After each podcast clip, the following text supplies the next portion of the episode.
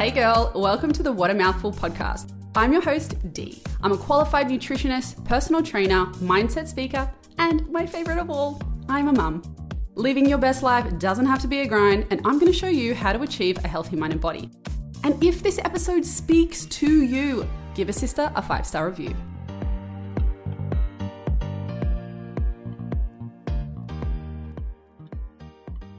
Welcome back to What a Mouthful. I have a cracker of an episode, so much so that on my drive here, I just could not stop the, the thoughts swirling in my head. And my lovely guest today is Jess Barber. She is also a nutritionist, but she's actually my producer for the podcast too. So welcome, Jess. Thank you so much for having me. How's the random combination of what I do? But but I love it, and you know, I know that you understand me too. Mm. So that's what's cool about it. You know, I know I don't have to stress if I like talk about random things because I'm like, Jess gets what I'm saying. It's very important.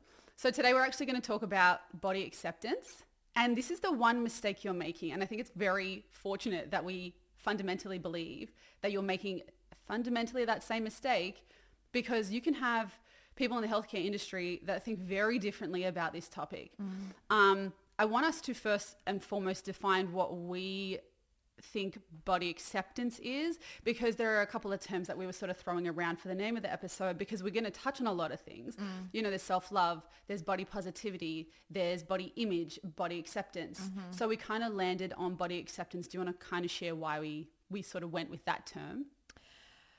Yeah, well, it's it's like I I'm the same. I have a million things running through my head, but it's I, I feel like quite a neutral term mm. and it's quite broad and it kind of encapsulates everything we want to talk about.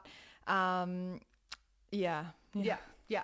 And I think we were sort of talking a little bit about the fact that we're both nutritionists mm. and ironically, the one thing that we found ourselves talking to our clients most about mm-hmm. when we were in one-on-one consults was this kind of concept of accepting and loving your body where it's at on its journey mm-hmm. and really more so than that your relationship to yourself and how mm-hmm. that manifests in food because obviously it can manifest in many ways it can yeah. manifest in obsession with the gym mm-hmm. or whatever it might be but what we're sort of specifically talking about is our experience with it being you know you have a client come and sit in front of you as a nutritionist and they talk about their troubles with food and yeah. food choices, but yeah. we kind of know it's actually not the food. Yeah. That's the problem. Yeah.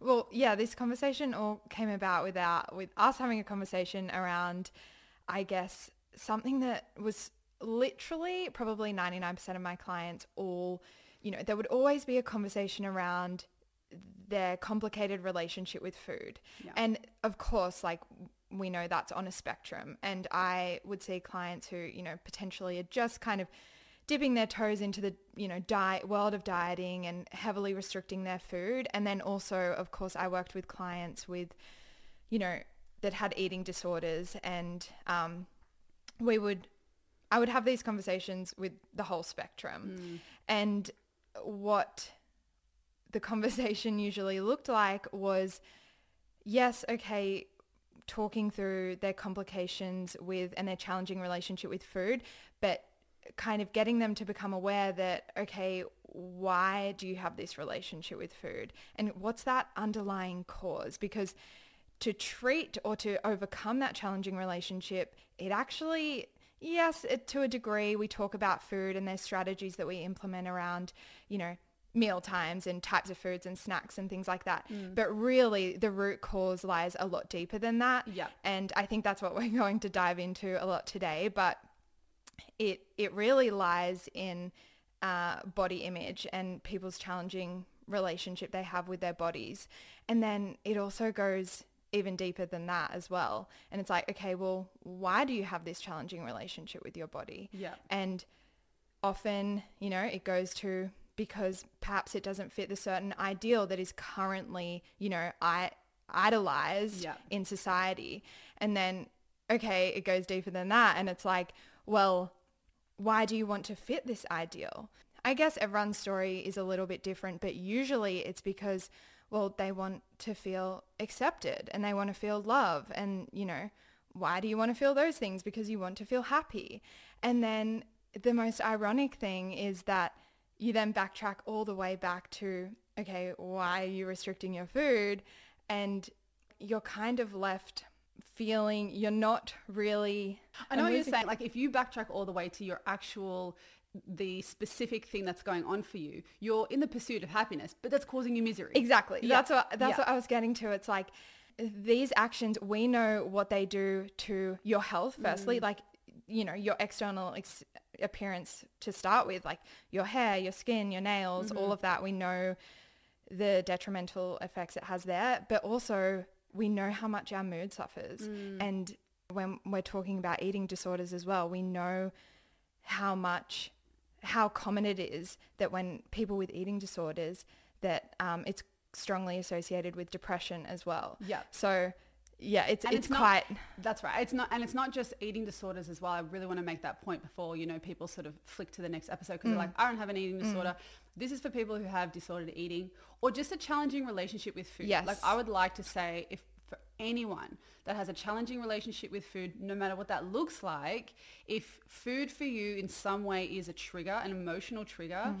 and either the thought of eating something in front of someone or the thought of the, what you're eating or what someone's going to think of what you're eating, Yeah. if anything like that, or eating too much or eating too little or wanting to get rid of what you just ate or feeling intense guilt or shame around what you just ate um, or what you didn't eat, like these are all under the umbrella, I would say, of, you know, a challenging relationship with food. I agree. Yeah, it's definitely a spectrum and I mean, in this day and age, I it would be challenging to meet someone, especially a woman who hasn't had a challenging relationship with food. For sure. And I don't say that to be negative, but more to bring awareness to it because it is very common. Yeah.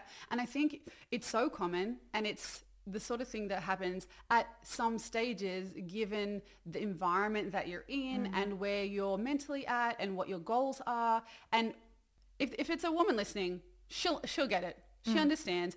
It's a very, very rare genetic unicorn that doesn't understand this situation that we're talking about. And it's not her fault you know, if she just has, you know, fantastic, uh, a fantastic environment, fantastic mindset, uh, great genes that are, that are conducive to, you know, uh, the society's ideal of what we accept as beautiful. Great, mm-hmm. good for her. We're mm-hmm. not we're not judging her either, mm-hmm. but it would be a very rare find mm. because I know even I've had, um, you know, I believe I have a very healthy relationship with food, but even I've had in the past, you know, challenging relationship with food Yeah, at certain times. I think I was just quick to pick it up. Can you give a specific example of what you would experience in clinic? Like one specific example of like a client that you can remember, something that she or he, or mm-hmm. probably she, yeah, she, Yeah, was she, mostly girls, mostly girls, yeah. that she was convinced that this was a food problem, but mm. you kind of you knew better. Like you knew, okay, I see that you see this as a food problem, mm-hmm. but this is much much deeper than you than you realize, and I want to take you on that journey. Mm. Can you think of one? I can, and it was a pro. It's, it was definitely a process. So this particular client, she um, had been diagnosed by her GP with orthorexia, so mm. an ob- mm-hmm. obsession with healthy eating, Yep. and just had zero awareness around.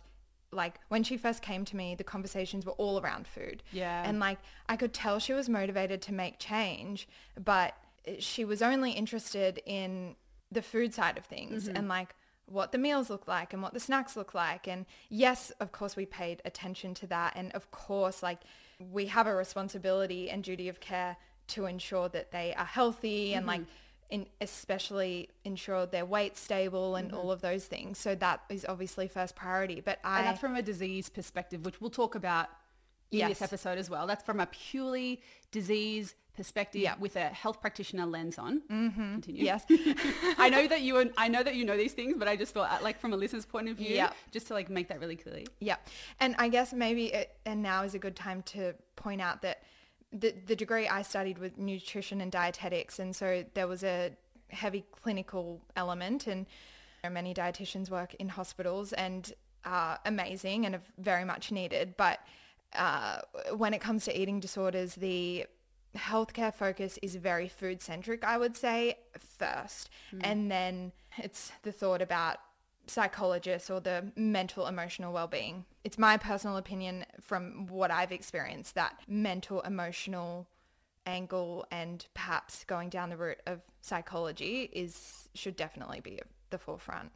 Basically, what you're saying is you believe and your experience with dietetics, um, obviously, like personally having that experience with dietetics is like you can go into a hospital uh, setting with a dietitian and they're looking solely mostly at your food. Look mostly. We can't like we can't generalize No. but mostly. But i do feel like the culture in you know either nutrition and naturopathy is like you need to look at them them in their lifestyle environment. You can't you know just look at the person and expect that person to make oh, all of a sudden because you told them to, they're going to make all these different decisions. Like, yes, that's part of it. There's also the part of the why, but there's also like, but what about them in their environment, given their unique circumstances Yes. that you have to take into account, which I don't, and I can't say because I'm not a dietitian, but I don't see that message being so strongly uh, given from dietitians as I see nutritionists, naturopaths, and neither is right. Mm-hmm. But I think you and I, because we both had that experience of seeing how much that can influence and mm. improve somebody's health more so than the food advice that we even give, mm-hmm. even as nutritionists. Yeah. Like that's why I think we both feel that way around this topic specifically, both as nutritionists. Yeah.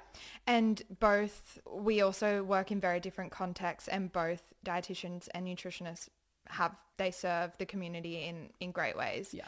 Um, so back to my client. So it did take a few conversations and kind of explanation around what we just kind of unraveled there, getting to the root cause and kind of just having some discussions around that. And really, like, she really led the way. I kind of just gave her that kind of advice or I gave her that knowledge of what is the most common root cause behind what Yeah. she is experiencing mm. and then she kind she did the rest of the work really and I was just there to facilitate um, but yeah and and then it moved from okay she's aware of this now and then it's like okay what she what can she do um, and how can she change firstly her thoughts which is really hard to do as you know and thought and behavior change in our line of work is a huge part of Yeah. what we do Yeah. um, yeah, then we then we kind of dove into that work. Yeah. Do you think that it's funny because, uh, you know, when I was younger, I used to sort of, uh, for a little while, uh, probably like, you know, around 18, 19, I used to hang out with like a few models. Yeah. Uh, that was just like the sort of circles I was in as I started to like kind of go clubbing and stuff like Yeah. that.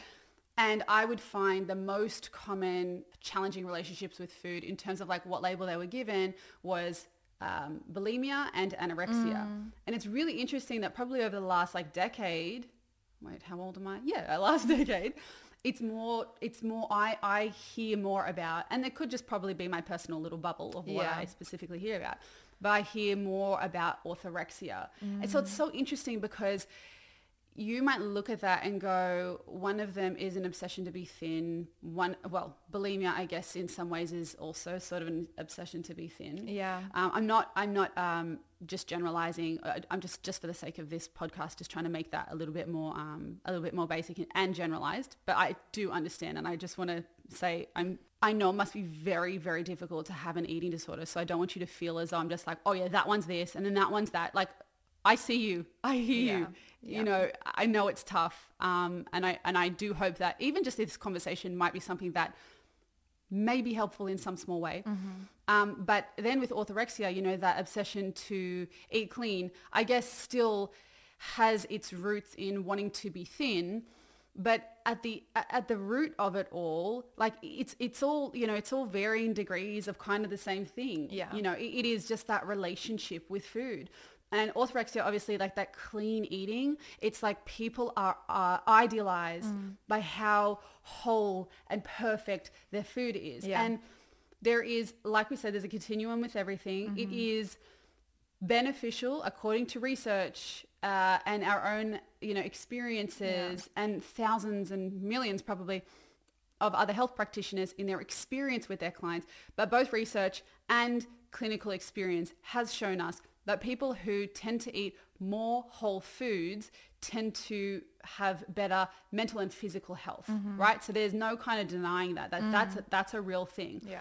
However, you can take anything to extremes. Yes, And even that. even that. Yeah. And and the I guess the thing we're trying to unpack today is like why do people take things to Mm. extremes? What is it? Um, I'm gonna I'll sort of kickstart what I think that is because like we're saying, when people come to us with a food problem, oftentimes we know it's not a food problem. Mm. Yes. It's uh the you know, it's that really underlying challenging relationship, but it's built on something else. And it's often built on some kind of trauma or trigger mm. that that person has internalized and interpreted from their physical environment. Mm-hmm. And also that in conjunction with the circumstances that they've been in, in terms of like, you know, we just say society because it's just easier to say society. Yeah. What society thinks is, that's just probably like the major opinion that Yeah. we hear about, read about, talk about. Yeah. Um, so it's kind of both of those things. So it's the environment that that person is in, and then in the past, it's those past experiences that have created a a, a strong emotional uh, moment that they've then interpreted as I'm only loved when I'm skinny. I'm only loved when someone says, "Oh, you've lost weight." I'm only loved when my hair is perfect and my skin is glowing. You know, like those things that are still associated with health. Mm-hmm. You know, and I think it's really, you know, to me, I always go back to like parenting and childhood and mm. like it's like funny because I actually see myself as like, you know, if I continued to do psychology as a clinical psychiatrist mm. oh, oh, or, or clinical psychologist, I would have been like, and how do you feel about that? And where does that come from, from your childhood? Like, because Yeah. I see and I understand it. It's all about in the past and what mm. past experiences mm-hmm. have built you to think the way that you do now. Mm-hmm. So once somebody is in that position of, you know, either they they're worried that someone's going to judge them, they judge themselves, whatever it might be, and they've got this this goal to be as loved as possible by people external to themselves. What is the first thing that you would tell them to do as a practical tool? Great question. Also, that was just like yes to all of that. Especially like the combination of environment and mm. then past. Mm. And when yeah, yes. Thanks. So, I guess one of the first things, and I know it's a cliche, but awareness. Like if if you're not aware of everything that Dee just said, that is that's what needs to happen first.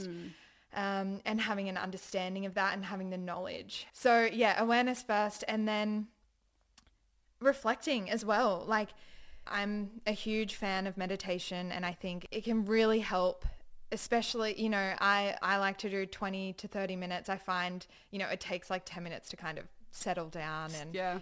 just chill. so yeah, if you can carving out that time because at the end of the day, I can't talk like previously in the past I was like I don't have time for that. But really when you think like your mind is just everything. yeah And the fact that we can't sit down for 20 to 30 minutes to to for our mind is fucked. it's fucked. Absolutely. Absolutely. Like what do like the this is okay, the other night I was lying in my bed and I just didn't feel like doing a meditation because I actually didn't want to bring my phone into my room. Right. And I was like, how can I do like a mindfulness practice mm-hmm. and just get that same feeling? Mm-hmm. And all I did was I lay in bed and I felt my heartbeat. Mm. That is all I did. And I swear to God, I was so overwhelmed with gratitude. I was like, mm. my little heart, she just goes pumping away. pumping away. She doesn't get any recognition for it.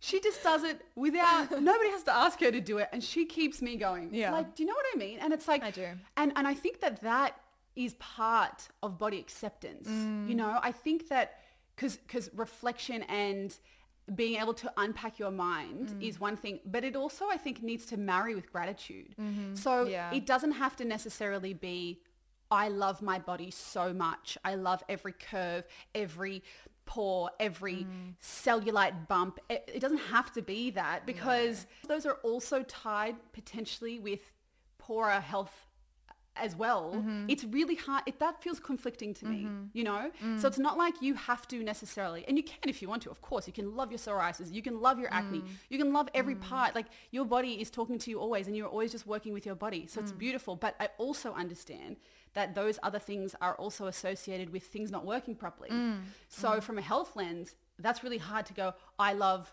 my I mean, a stretch marks is not even a good example. That's that's a beautiful example. That just like that just happens. Mm. But like even like my acne or my, you know, my cellulite, Yeah. my bloating. Like people don't love their bloating, right? Yeah. But you know, so yeah. To play devil's advocate, I feel like Please, I love this shit. Yeah. I feel yes, I, I definitely agree when it comes to acne Mm. and bloating. There are definitely signs that things aren't going well. But even like for example, I feel like many healthy, even like super lean people can have Mm. Yep. cellulite. Yep. And so I think that in terms of yeah, body acceptance, I think that there's so much nuance, right? But I Mm. think in terms of that specific example, that is something that people, a lot of people do have to accept because Yep. like a lot of people will just have cellulite. Yep.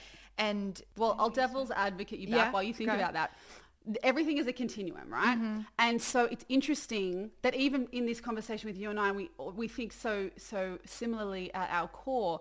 It's also interesting to go, well, you can accept some things, but other things you can't accept. And I'm not saying it's right or wrong, but it mm. is interesting because it's a continuum, right? Yeah, yeah. So, you know, acne is a sign that something's going wrong. But see, from my perspective, I also think I am also someone who has cellulite. Yeah. I am also someone who, you know, I'll still wear a bikini. I don't give a shit. Like, I, Same. I'm not going to go, oh no, that person is looking at my cellulite. Mm. What she must think of me. Like, I'm not going around thinking that. And even if I think that for a 2nd mm-hmm. I will talk myself out of that. Yes, Because, yeah. you know, We the- still think I think that's a really important point. Like it's like our humanness, our, mm-hmm. our instinct is to want to be liked and accepted. That's mm-hmm. that's critical for our survival.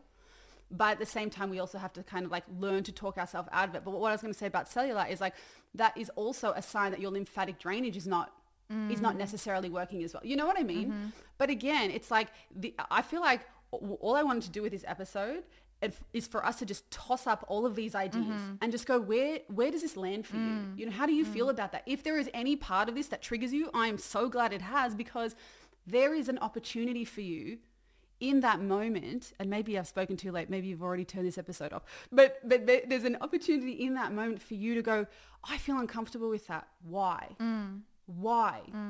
Yeah. and now you do a lot of like joe dispenza work. Love Joe Dispenza. love joe like do you feel like that feeds into this as well Definitely. And I I think to go back to like okay, so what do we do? What, Oh, yes, what do we so do? Some strategies. No, but s- s- still great. Um so it is the meditation, but even like I was saying to you before, if you can't carve out- out that time, go on a day trip somewhere, change your environment and go somewhere that you enjoy, that you're excited to go to. Take yourself out for brekkie, take your journal, have a think of the thoughts that you have that make you feel shit hmm. and that you don't like.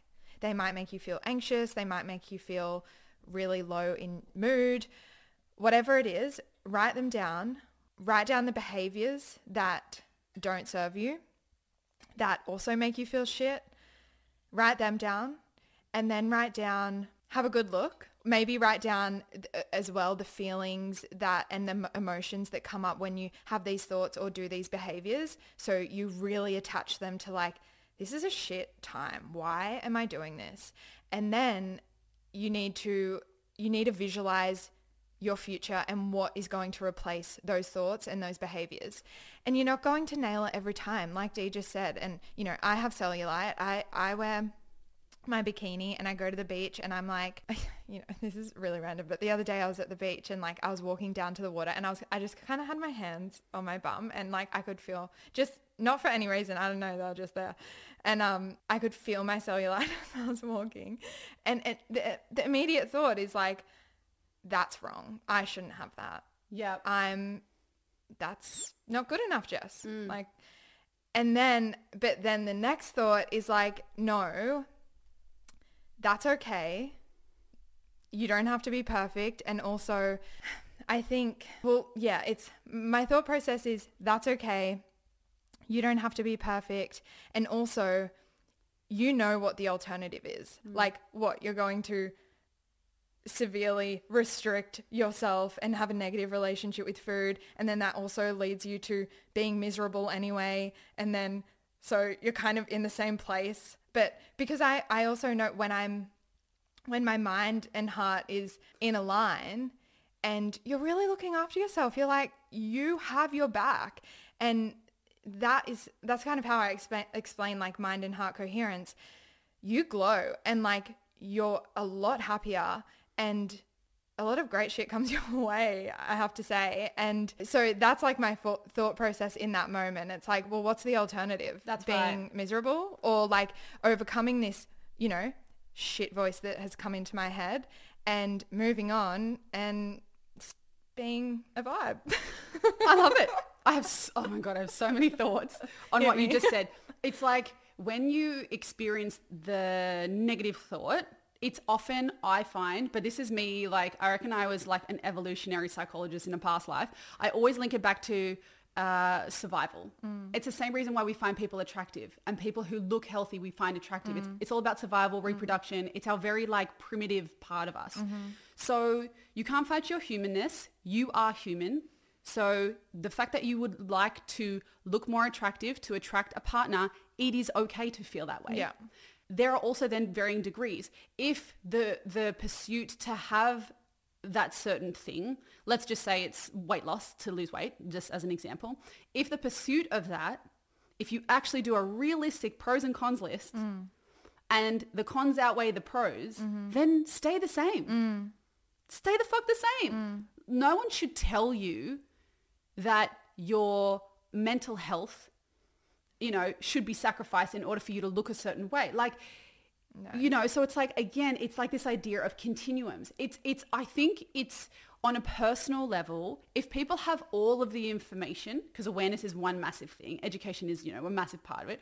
If you have all the awareness and the information to make, you know, uh, informed decisions about your health, then if you decide that you don't need to be shredded and have a six pack because that would mean you would spend less time with your child and you would spend less time working on your side hustle mm-hmm. and all and spend less time with your partner because you're mm-hmm. always at the gym then why on earth would you mm. want to pursue that goal? Mm. Y- You know, just to be loved by society. And I was talking to my sister on the phone uh, on the way here, and I was sort of just like talking through this episode, and I was like, "What do you think about this?" And she was sort of saying to me, "Dee, you got to think about this. If you were the only person in the world, would you care what you looked like?"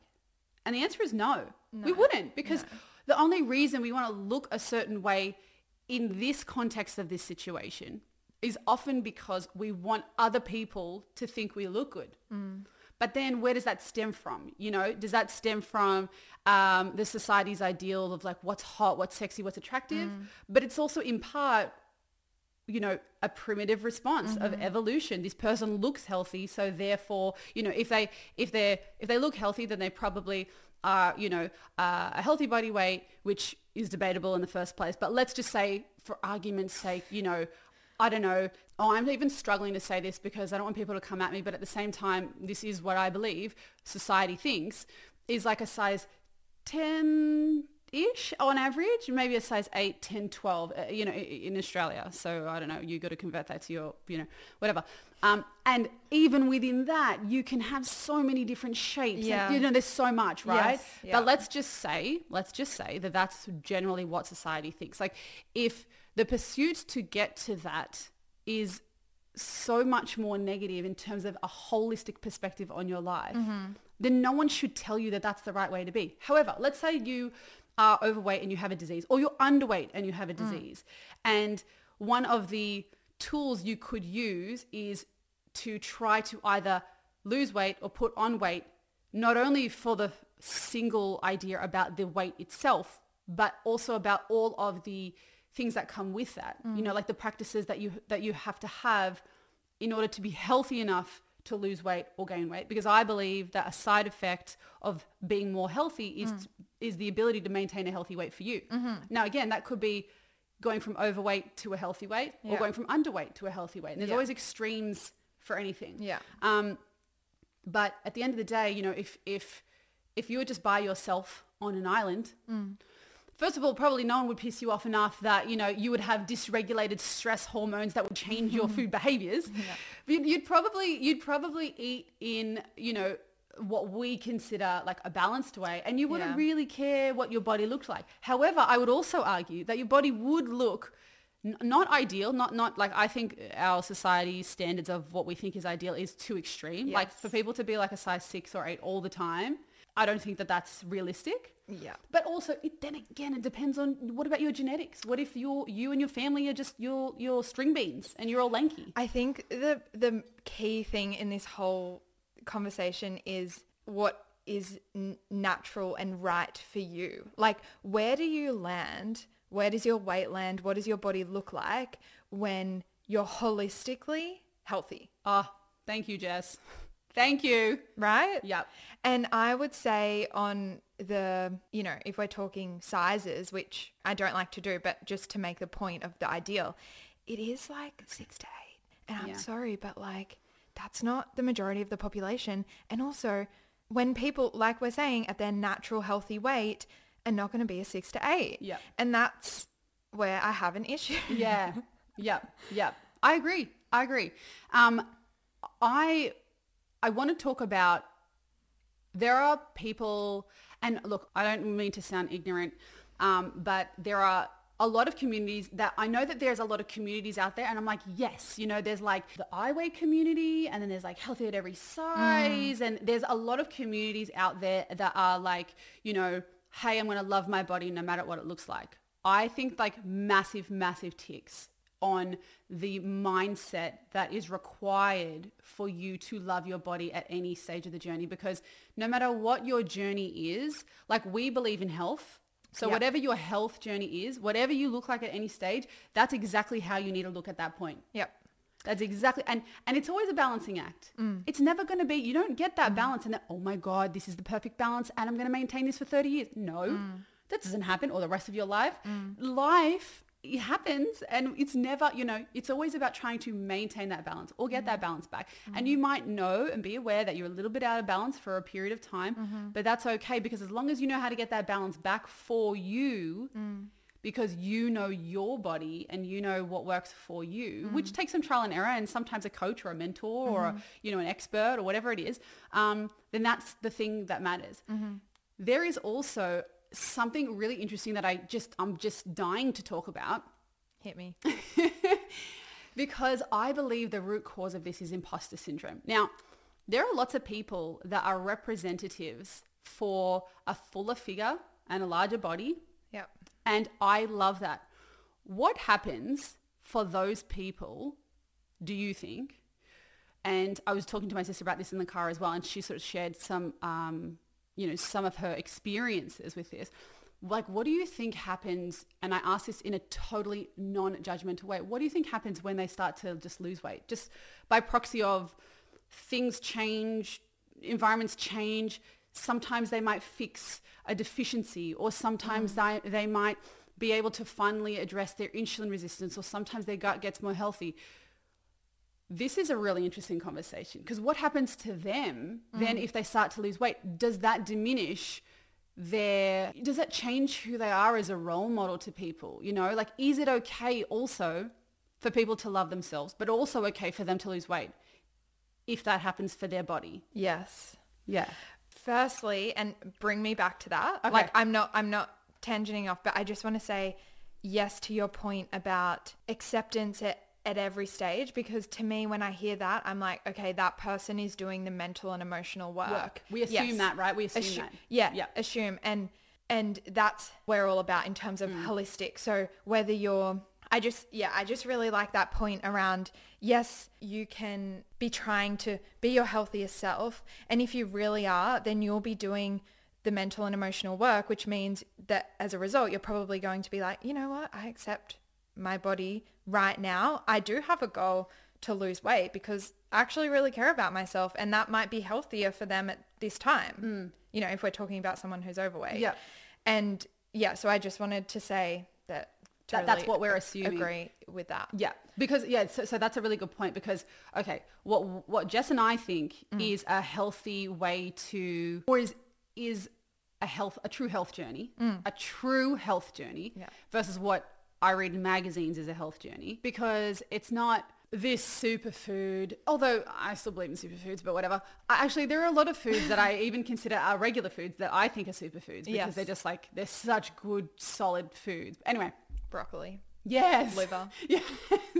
Uh, oh my god, I lost my train of thought. Um, like what I think a large percentage of the population, and I think a lot more people are changing their minds about this, but what a large percentage of the population still believe is the the mecca of health is they train five or six times a week and they smash themselves and then their every single meal they eat is you know is a clean meal and it's perfectly instagrammable. Like but that's not what we're talking about. The- we are t- we are talking t- like almost almost the opposite like in ways In ways, yeah. um, because what we're talking about is truly being uncomfortable in times of self-reflection, really challenging and questioning yourself without judgment, which is like, that's, you don't hear about that when people are like, oh, I'm going to, um, you know, put this in a magazine. Like, and I shouldn't like, I shouldn't poo-poo on magazines. It's not just magazines, but like even on Instagram and stuff like that. But I just say magazines because maybe that was just like me when I grew up. I don't know.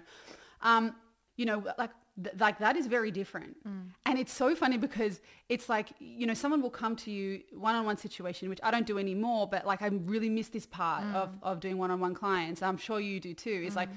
when you have someone come to you and you're like, this food problem, that food problem, when do I snack? When do I this? What, you know, and they just want the answers with specifically the food. It's kind of like, oh, honey, we need to have a girl talk. Yeah. not not a like yes you can do these things and these may help from a specifically health point of view Yeah. given the information that we know but there is just the, those other things that are seemingly so unrelated mm. like so unrelated. Mm-hmm. Like if you think about who you crave love from more your mother or your father you mm. know like what beliefs do they have that makes you crave their attention? So for example, dad, I love you so much, but I know that every time you talk to me, you always want to know how my business is going. How's my business? Are you making money? Same with Yeah. And that's like a really typical thing, you know, because like, you know, men are brought up to think that they're the protectors and the mm-hmm. providers. So they want to know, like they associate safety with having money. Mm. And so, you know, you can't blame them. Yeah. That's, that's just the way that they're brought up. And that could also stem back to a hunter gatherer, you know, like, so in that, like for me personally to improve my relationship with food, which seems so unrelated to my dad approving of me when I make lots of money, or how I, I view that as him approving me. Not that he loves me any more or any less. It was mm. my interpretation of that situation mm-hmm. because I know he loves me regardless. Yeah. Even though when I was young, I couldn't see it that way mm. because it was very much tough love.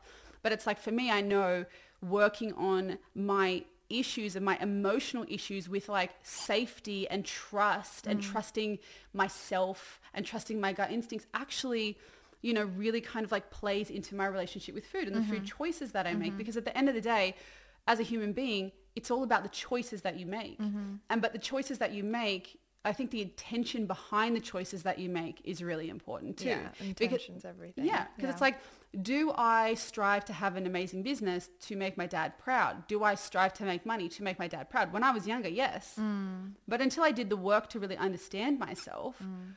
now I see money as a form of gratitude, you know? Mm. And it's like, again, like that base understanding of like everything is gratitude, everything is energy. Now when I make food choices, I think everything is gratitude, everything is energy. So it's like those underlying principles, those those things that trigger you the most, even if they're not related to food necessarily, Yeah. are still things that we're talking about that need to be addressed mm-hmm. or that you would benefit from addressing, mm. you know, not need to be. I don't like tell you, you, you know, force you to do that, but we, we really encourage you to do that because you'll be amazed at just how much that has, uh, you know, a spillover effect into the, the rest of your life and the other decisions that you make. Yeah. Mm. Yeah. Well, we, we know that people can turn to food for a control mechanism as well. So that ties into doing that work and yeah, why it's really important. Because if that Great is point. why you're turning to it, then it's most likely that it's more everything that Dee just kind of went through. It's more that that you're needing to look at rather than increasing your snacks or, you know, So I'm actually going to reframe that question to you, Jess, because I know for me, when I used to be a personal trainer, yeah. I used to be so disciplined. Look, it was positive for me. It was a positive dis- discipline for me. But I used to be so disciplined because I would walk around and know that if people knew I was a trainer and I was walking around not taking care of myself, not going to the gym, not shaping my body, mm. not like, you know, not showing I was in control of my body, then people wouldn't want to work with me because they'd go, well, she can't even control her own body. So how can she Yeah. help me improve mine or the appearance of mine, right? Um, but I think, I I do think that I think fitness and the fitness industry and the wellness industry is moving away, or the fitness industry in, in particular is moving away from just aesthetics. Yeah. Um, but the reason that I bring that up is because I think when we look at the smallest person in the room is not the healthiest and the largest person in the room is not the unhealthiest, then we also look at those people who are representations of this kind of new, um, this new community of body positivity. Is it also okay for them to lose weight in the same way that it's okay for people to put on weight in the health community? You know what I mean? So is it okay for them? I mean, is it okay? I know you're going to say the answer is yes. Yeah. Um, but but like, do you have any thoughts around that? I mean, this might not be the direction you're wanting to go and just tell me if it's not. But the first thing that comes to mind is um, Adele. One, Yeah. You know, she Yeah. lost a, a, a whole bunch of weight and I didn't follow it closely, but I was aware of the commentary around it. And I know that some fans were disappointed. Yes, this is exactly where I want to go. Okay. And I don't think that I'm a bit disappointed in that disappointment because she is wanting like, you know, if like as long as she's not going to the extreme and she's now underweight and not healthy, mm. if she, it, it all depends. Like I have no idea what Adele's doing. Mm. Like, Yeah, like what Obviously. her regime looks like. yeah. Yeah. But, you know, if she's improving her health, then I think that should be celebrated. Yeah. And I think that if they were true fans, they would be happy for her. Yeah. Uh, does that kind of answer your question? It does. It does because I think what I'm trying to get at is you can't be body positive and praise people who are role models there, but then discredit them and put them down if they change. No. No, no.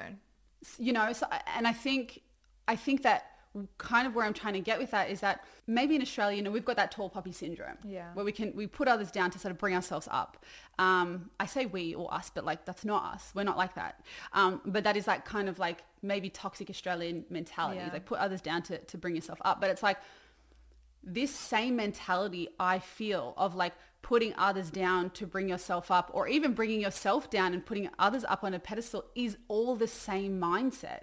It's all the same underlying toxicity i- in terms of like, you know, people trying to get healthy um, and trying to, ch- you know, it's hard for me to say change their body because I don't even think that people necessarily want to change their body. For example, I was scrolling on Instagram this morning and I saw this beautiful Brazilian woman. Like she was stunning, like absolutely gorgeous. Um, and I looked at her and there was something in me that I will admit was like triggered. And I, I don't often look at other people and go, oh, I want to be like that person mm. based on the way they look. Mm-hmm. Like that doesn't happen to me often, but it did this morning. And I, I'll be just straight up like, that's what happened to me this morning. Mm-hmm. And then I sort of like stopped myself in that moment and I thought, okay, that's interesting. What is it about this woman that I, that I admire so much? Mm. Because actually I don't want to look like that. Mm. I don't want to have a short pixie blonde bob, mm. like beat, uh, what do you call it? Platinum blonde. Yeah, yeah. But I don't want to have that Yeah. but there was something about her that I kind of yeah, admired. And I realized it was just her confidence. Yeah. And I think that brings us back to like something I know that you're very much, you know, an advocate for is like get yourself in that mind mind body alignment. Mm-hmm. Um, because there is that metaphysical part of you that then becomes more quote unquote attractive. Yeah. Yeah. So can you talk us through that? Because that that's a big part of doing the work. Yeah. Well, I think the best way to explain that is I'm sure people listening have met someone or even just seen someone where maybe they've been working at a cafe or like you've just walked past them and they just they just glow. Mm. And you can't really put your finger on it, but you're like, they are they're a vibe. Yeah. Like Yeah. I yeah. You just really they just have a great energy and I believe that that touches into that work of like mind and heart coherence and you know and also it's like it's when your thoughts I have a quote about this. Go. Straight from Tumblr. I actually don't know it word. I actually don't know it word from word, but it's like when your your your thoughts, your behaviors are in alignment, Mm. you like happiness follows. Yep. And contentment follows and gratitude follows. Yep.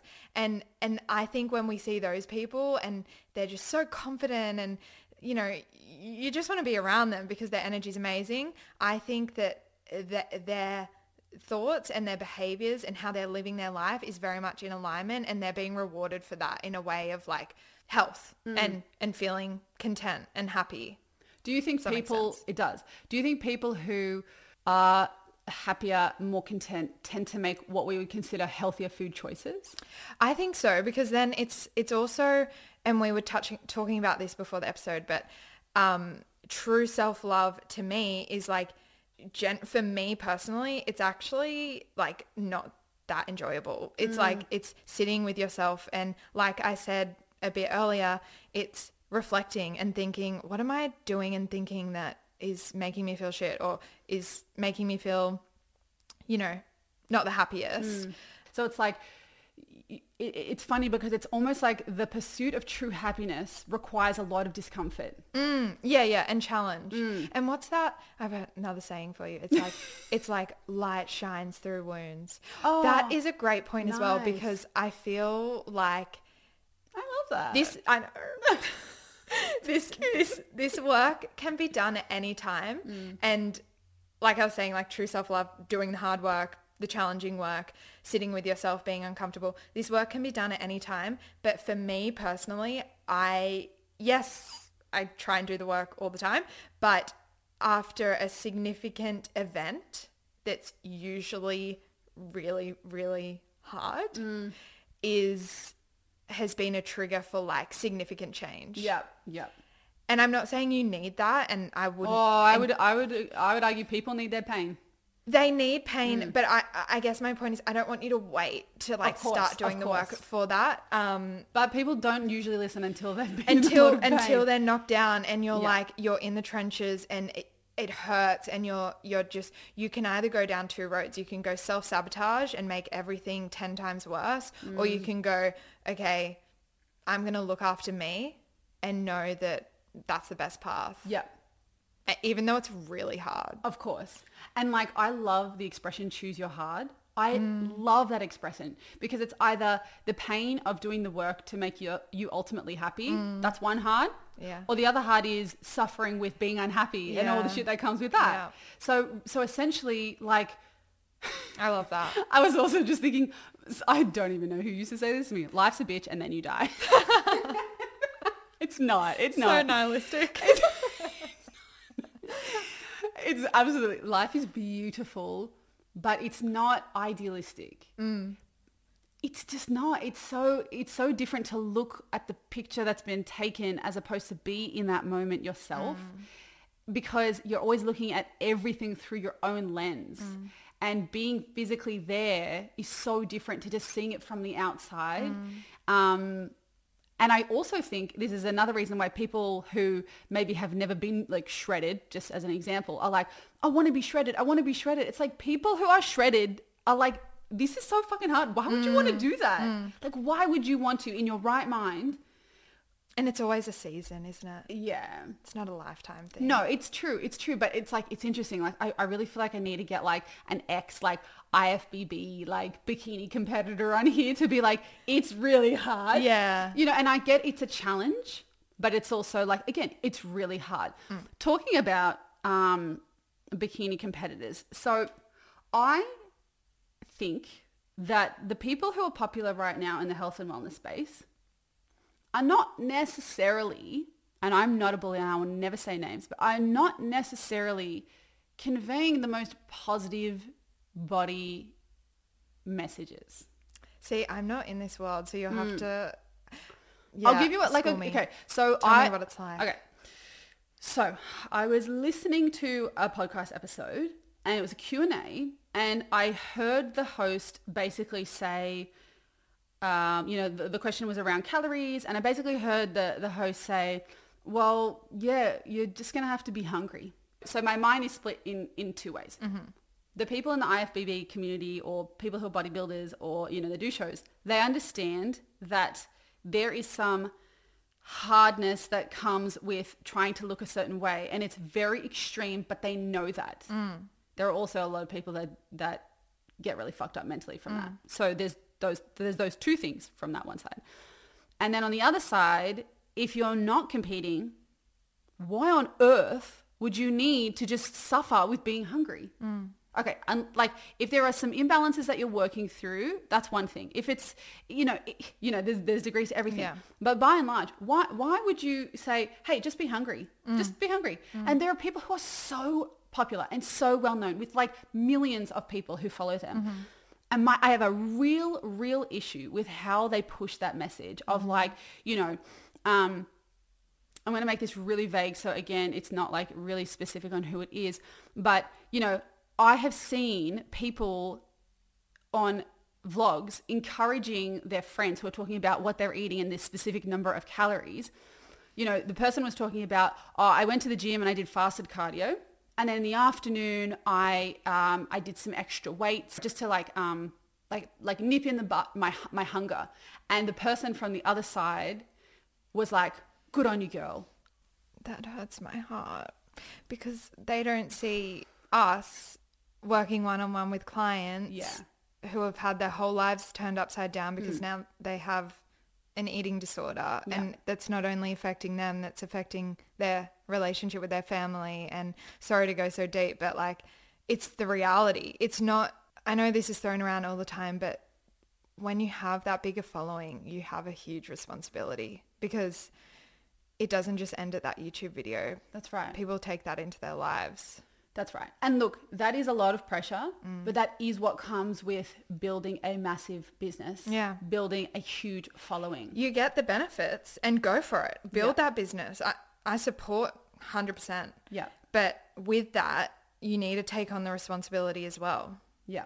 And be very clear with your messaging. Yeah. If in that podcast, the follow-up sentence was, but you've got to remember, we're saying this if you're training for a competition mm. and if you're training for a competition, please ensure that you have a healthy mindset or maybe preface the podcast episode mm-hmm. with that. Yeah. You know, like I think, and for sure, that could have been out of context. You mm-hmm. know, that could have been the one time that they that they didn't say that, and maybe they say it in every other episode. Mm. I don't know. Mm. But if that was just the one thing that someone heard, you know, and I have to give credit for people like they're not idiots. They're not just gonna listen to one piece of advice once and be like, well, here we go. you know, that's what I'm following for the rest of my life. But it's all exposure, isn't it? Yeah, and and the problem is is that this is everywhere. Yeah, This is yeah, yeah. everywhere, and and a lot of the time.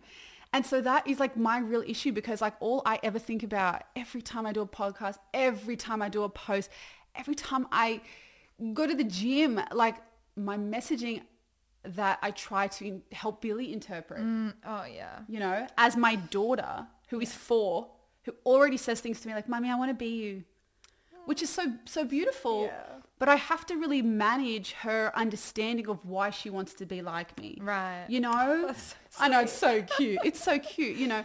But it's like it's even little things like she watches me put on makeup and then she wants to put on makeup. Ah, yeah. She she you know she'll run into the gym and then she'll like try to pick up a weight and then she gets upset if I say Billy sweetheart you can't you can't train in here you have to go on the yeah. And, but mommy I want to train like you. Like Oh.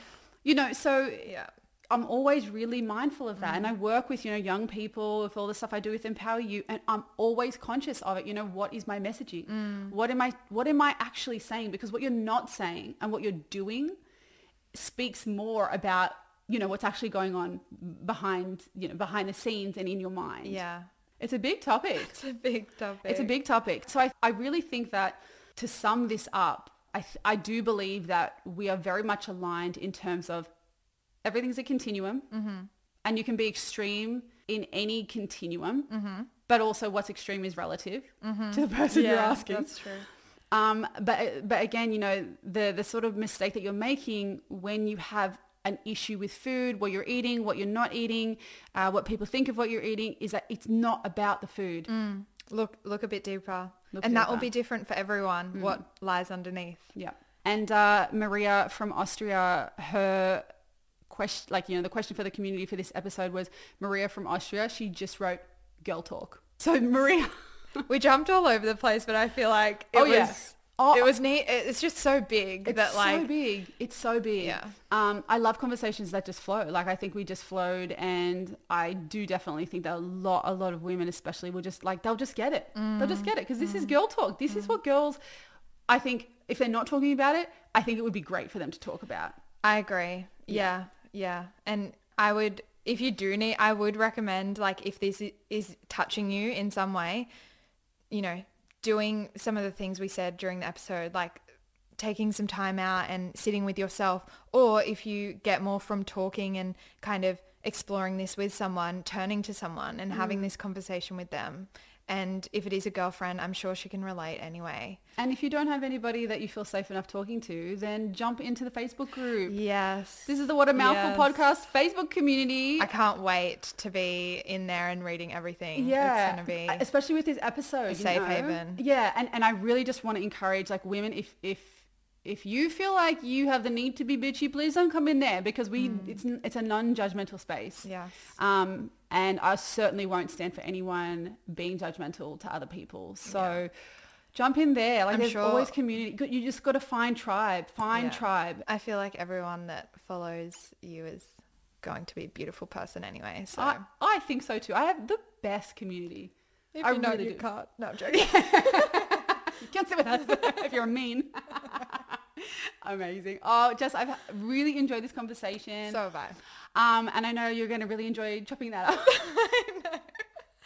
And now my producer hat comes on and the nutritionist hat goes off. Thank you so much for being Thanks on Thanks for having me. And if you have anybody that you know that would really just deeply resonate with anything that Jess and I have shared, send away. See you next week. If anything in this episode sparked a question for you, please reach out to me on Instagram at Dzabara. You're a legend and legends leave five star reviews. Thanks for listening. Catch you next time on What a Mouthful.